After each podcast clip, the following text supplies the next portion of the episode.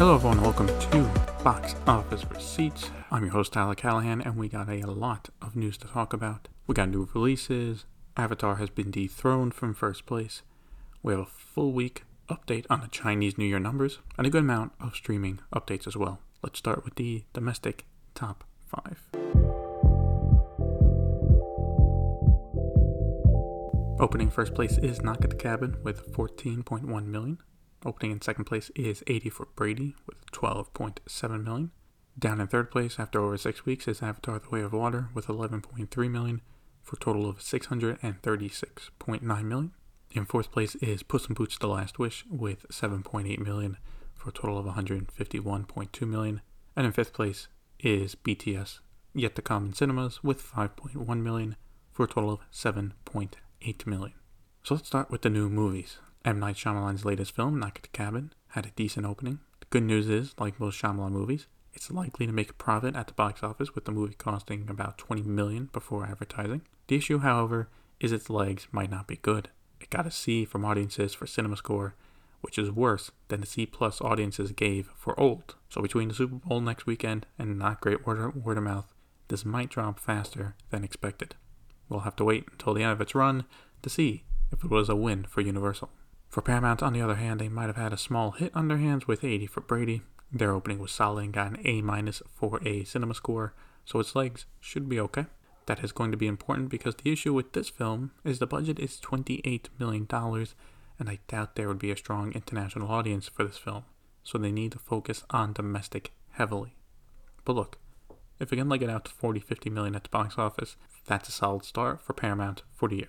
For BTS, I believe that's a concert they filmed before going into active duty in the army, so it's no surprise BTS fans came out to watch it. As for other films, I'll give a quick update on those.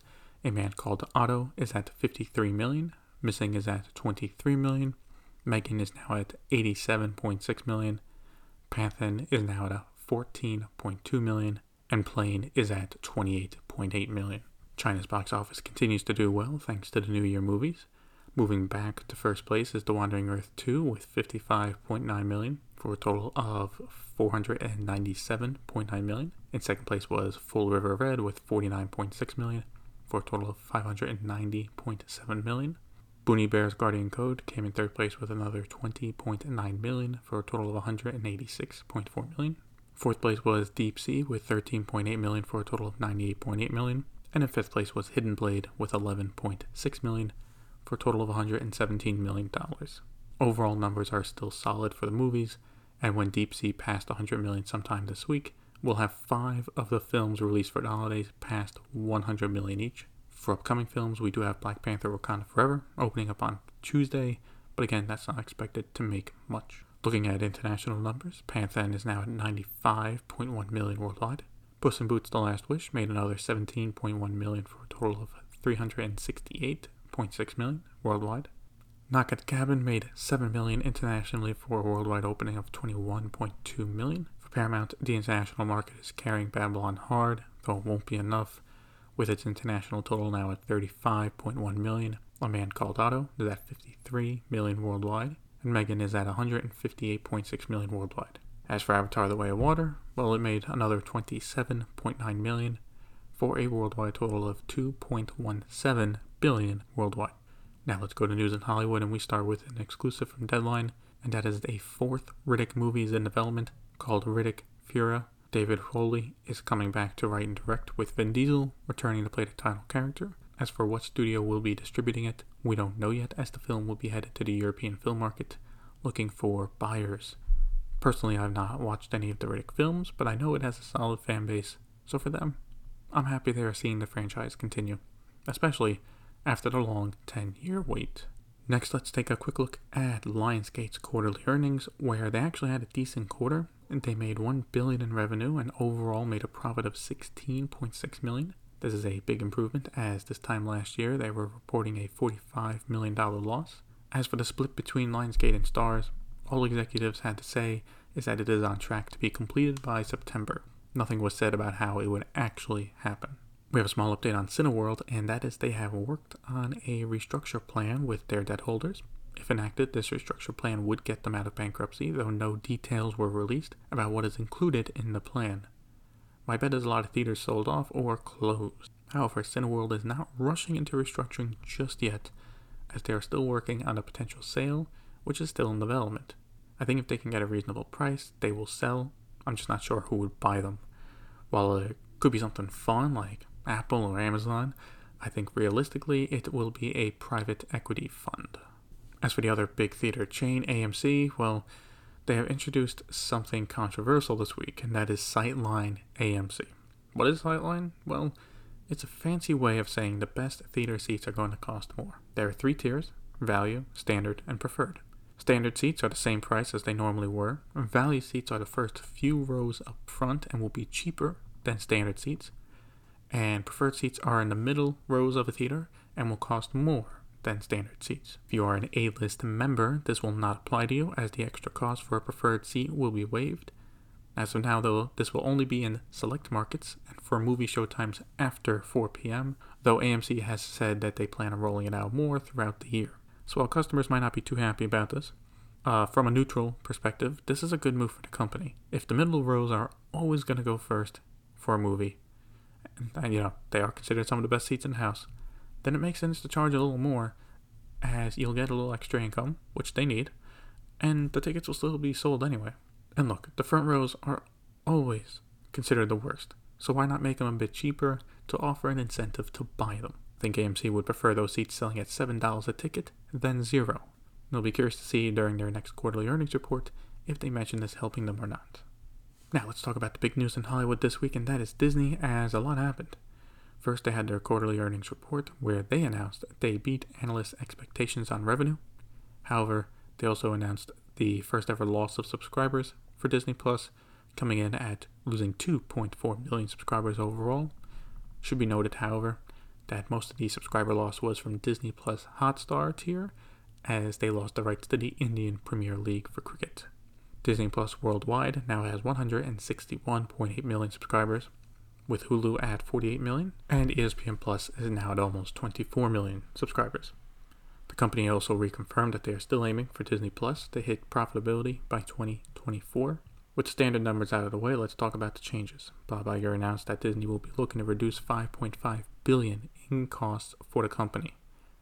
Here's what he had to say about that. Quote, after a solid first quarter, we are embarking on a significant transformation, one that will maximize the potential of our world-class creative teams and our unparalleled brands and franchises. We believe the work we are doing to reshape our company around creativity while reducing expenses will lead to sustained growth and profitability for our streaming businesses, better position to us to weather future disruption and global economic challenges and deliver value for our shareholders. The first step of this, sadly, is layoffs, with it also being announced that 7,000 jobs will be cut worldwide. Hopefully, those laid off will land on their feet quick. There's also an organizational change with the company being reorganized into three parts. The first is entertainment. This will be led by Dana Walden and Alan Bergman and will include all the studios and streaming besides ESPN Plus. The second part will be just ESPN.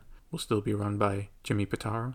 The last part is parks, experiences, and products led by Josh D'Amaro.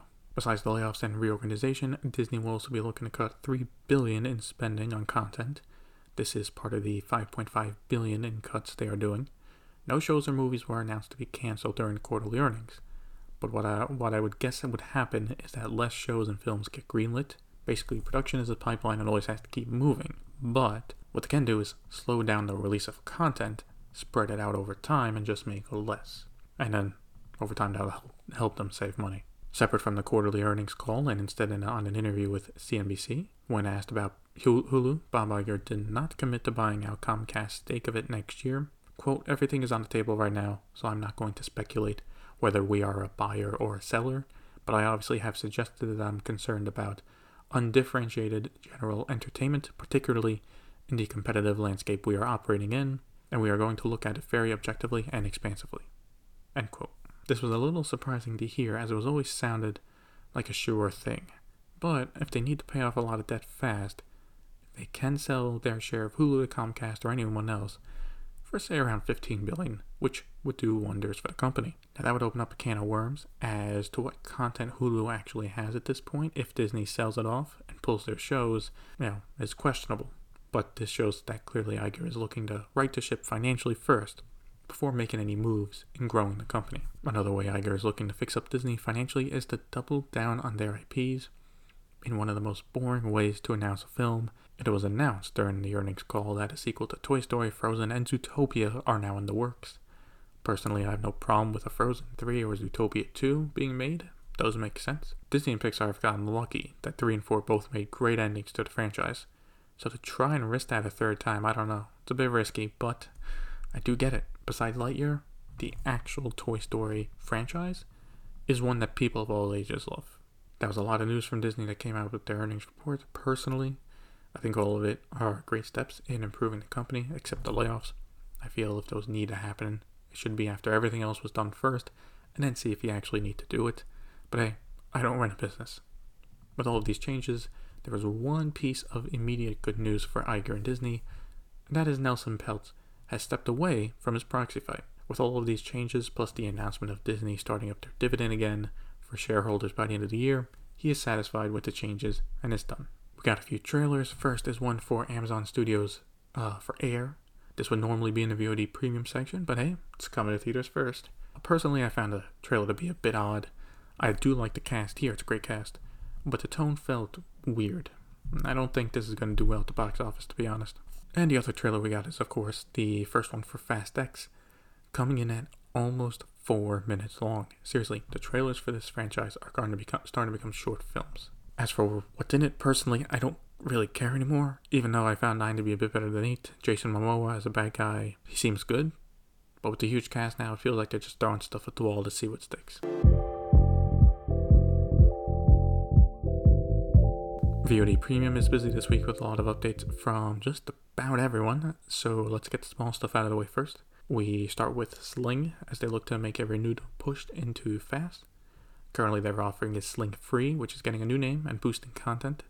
Going forward, it'll be called Free Stream and will have 210 channels, up from 150 channels Sling Free had. It will also include 40,000 hours of on demand content to watch and users can also sign up for paid streaming services as well, including Discovery Plus and MGM Plus. I think this is a great move for Sling, as they have a lot of competition from other live TV streaming services like Hulu and YouTube TV, with Fast becoming the next big thing. They need to get out there with a great service, and I think rebranding it away from Sling is good. Free Stream sounds basic, but it does sound like its own thing, unlike Sling Free, which sounds like a cheap version of a product.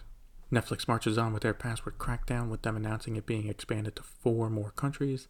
This includes New Zealand, Canada, Spain, and Portugal. Variety is reporting that Netflix is picking up a show from Showtime after they dropped it. We will talk about further changes at Paramount and Showtime in a few minutes, but they dropped another show called Ripley, starring Andrew Scott, which is currently in the middle of post production. Variety is also reporting that the deal is not yet completed, but is expected to soon. Netflix also released a trailer for Luther, The Fallen Sun. The film is a continuation of the Luther show and will have a limited release in theaters February 24th and available to stream March 10th. The trailer looks good and you can tell there's a bit more of a budget behind it as well. I hope this is not the end of Luther and at the very least they continue the series via films. Without reporting numbers, Disney has announced that Black Panther Wakanda Forever is the biggest Marvel premiere on Disney Plus over its first five days. Can't say I'm surprised, as it was the best Marvel movie last year. Apple has renewed their spy show Tehran for a third season and has added Hugh Laurie. He will play the role of a South African nuclear inspector. No word yet on when production will start, but I wouldn't expect the show to come back until 2024 at the earliest. Speaking of Hugh Laurie, HBO has cancelled Avenue 5 after two seasons. This isn't much of a surprise as the show had okay reviews and never really developed a strong fan base. So if cuts have to be made, this one makes sense. Deadline is exclusively reporting that Decision to Leave has become the most watched film on Mubi's streaming service. Don't know numbers were released. Mubi, if you haven't heard, is a smaller distributor that focuses on a curation of films, and they have the streaming rights to Decision to Leave. From what I found, they have between 8 to 10 million subscribers, which for a small streaming service isn't bad. What's good here is that by getting the right films, they can build up interest in their service. Taking a look at Amazon, where they have renewed the Peripheral for a second season and are turning Bosch into a franchise. Variety is reporting that Amazon Studios is developing two shows set in the Bosch universe. One focused on Bosch's partner Jerry Edgar, and another focused on Renee Ballard, a LA detective in the cold crimes division. It is not known yet if these shows will be on Prime Video or Freevee, where the sequel to Bosch, Bosch Legacy, is. I was a big fan of the Bosch show when it aired and haven't gotten a chance to watch Legacy yet. If these do happen, I'd definitely watch the Edgar show and try to watch the other one as well. What was great about Bosch is that it didn't try to do anything special, just be a well done drama. Now let's get to the weird news from Amazon, and that is an exclusive from Variety. What is it? Well, Amazon and Sony are working on a live action Spider Man noir show. It'll be set in the 1930s. However, the main character will not be Peter Parker. It'll also be set in its own universe, so it has nothing to do with the MCU, a lot like the other Sony Marvel films. I saw this and I was just dumbfounded as to what the pitch was that got Amazon on board. Who knows? Maybe Amazon is taking whatever they can in regards to Marvel content, which at this point really is whatever Sony is offering them. As for me, I'd be a lot more interested in the show if Nicolas Cage got the main role. Sticking with Amazon, or more specifically MGM Plus, they have gotten the US rights to The Portable Door, an adventure comedy film that stars Christoph Waltz and Sam Neill. The film is set to be on the service sometime in April. I think what this shows is that it is not just updated branding for MGM Plus, and that there does seem to be a push to get content for it. Now, this film by itself won't push the needle much on new subscribers, but it does start to improve their library. Warner Brothers Discovery almost almost made it a week without news, but it's being reported that they are changing their streaming plans slightly. Before, the plan was to combine HBO Max and Discovery Plus into one big service, and that would be it going forward. Well, now the rumors are that it will still happen, but Discovery Plus will also stay independent, at least for the domestic market. As for why, well, the Wall Street Journal is reporting that the executives are worried if they force Discovery Plus subscribers to the combined service, a lot of them will just cancel. I do think that's actually a valid concern, as Discovery Plus without ads is $6.99 per month. So to go from that to paying at least minimum 16 per month if not more, yeah, some might cancel. I was already wrestling with if I should keep subscribing to the combined service depending on the price hike, but if that happens and Discovery Plus gets to stay as a separate option and not HBO, I will probably just cancel and only sign up for the HBO shows I want to watch when they come out. Now let's head to Paramount, where after last week they announced the changes coming to Showtime, they immediately got to work. Last week was the dropping of shows, and this week seems to be the announcement of new ones, though most of them are, I would say, uninspired. First, Showtime picked up Uncoupled, which was a romantic show on Netflix. It was canceled by them after one season, which was released last year. Showtime will go ahead with a second season, and I would assume the first season will move over to Showtime at some point. I haven't watched it, so I don't know if it was a solid pickup, but hey, at least they're adding now. Another show in development at Showtime is The Department. This is based on The Bureau, a French spy thriller show released a few years ago. Along with this, George Clooney has signed on to direct the series. This one will likely be worth a watch. Now let's get to the uninspired shows that were announced, which were a bunch of spin offs. You like Billions? Well, you might get a lot more with four potential spin offs in development. This includes Billions London, Billions Miami, Millions, and you guessed it, Trillions. Don't worry, Dexter is also getting more shows with a sequel series to New Blood in the works, which would star Dexter's son and possibly a spin off focused on the Trinity Killer. So, yeah, a lot is in the works for those franchises. From a business perspective, I get it, the Yellowstone spin offs have been a hit, and you need to build up some franchises. So, these are easy ones to do. My concern, though, is I feel you need, you need to do this and balance it out with some original content as well. And right now, that's only the department. While Showtime is not as loved as much as HBO, it does have a view of higher quality content compared to most channels, if we're talking about cable, even a bit higher than FX and AMC. So if Paramount wants to position it as higher end content within Paramount Plus, they need to deliver shows that fit it. And the last story is Yellowstone, where it might be ending sooner than expected. It's being reported that Paramount and Kevin Costner are at odds with how to move forward. The issue stems from Costner over time giving less and less availability to Paramount to shoot his scenes for the show. This is an issue for production as shows can film for months at a time depending on how much is needed. They're not like films where depending on your part you could be done in a few weeks. So for them to have to schedule setting up filming locations, costumes, and basically everything around Costner's schedule, well, I can see Paramount getting annoyed. That's why it comes as no surprise. The second part of this news is if they can't figure out something the plan is to just end the show. Yep, they would end Yellowstone with the backup plan being a sequel series with some of the main cast returning and getting Matthew McConaughey to star in it. He would be a great replacement for Costner, who at this point might want the show to end. Remember, he is directing a Western film for Warner Brothers, so he likely cares a lot more about that at this point. But who knows what's going to happen?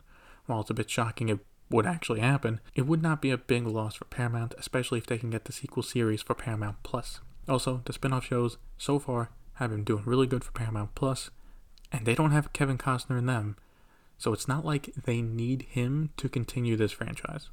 And that is it for this episode of Box Office Receipts.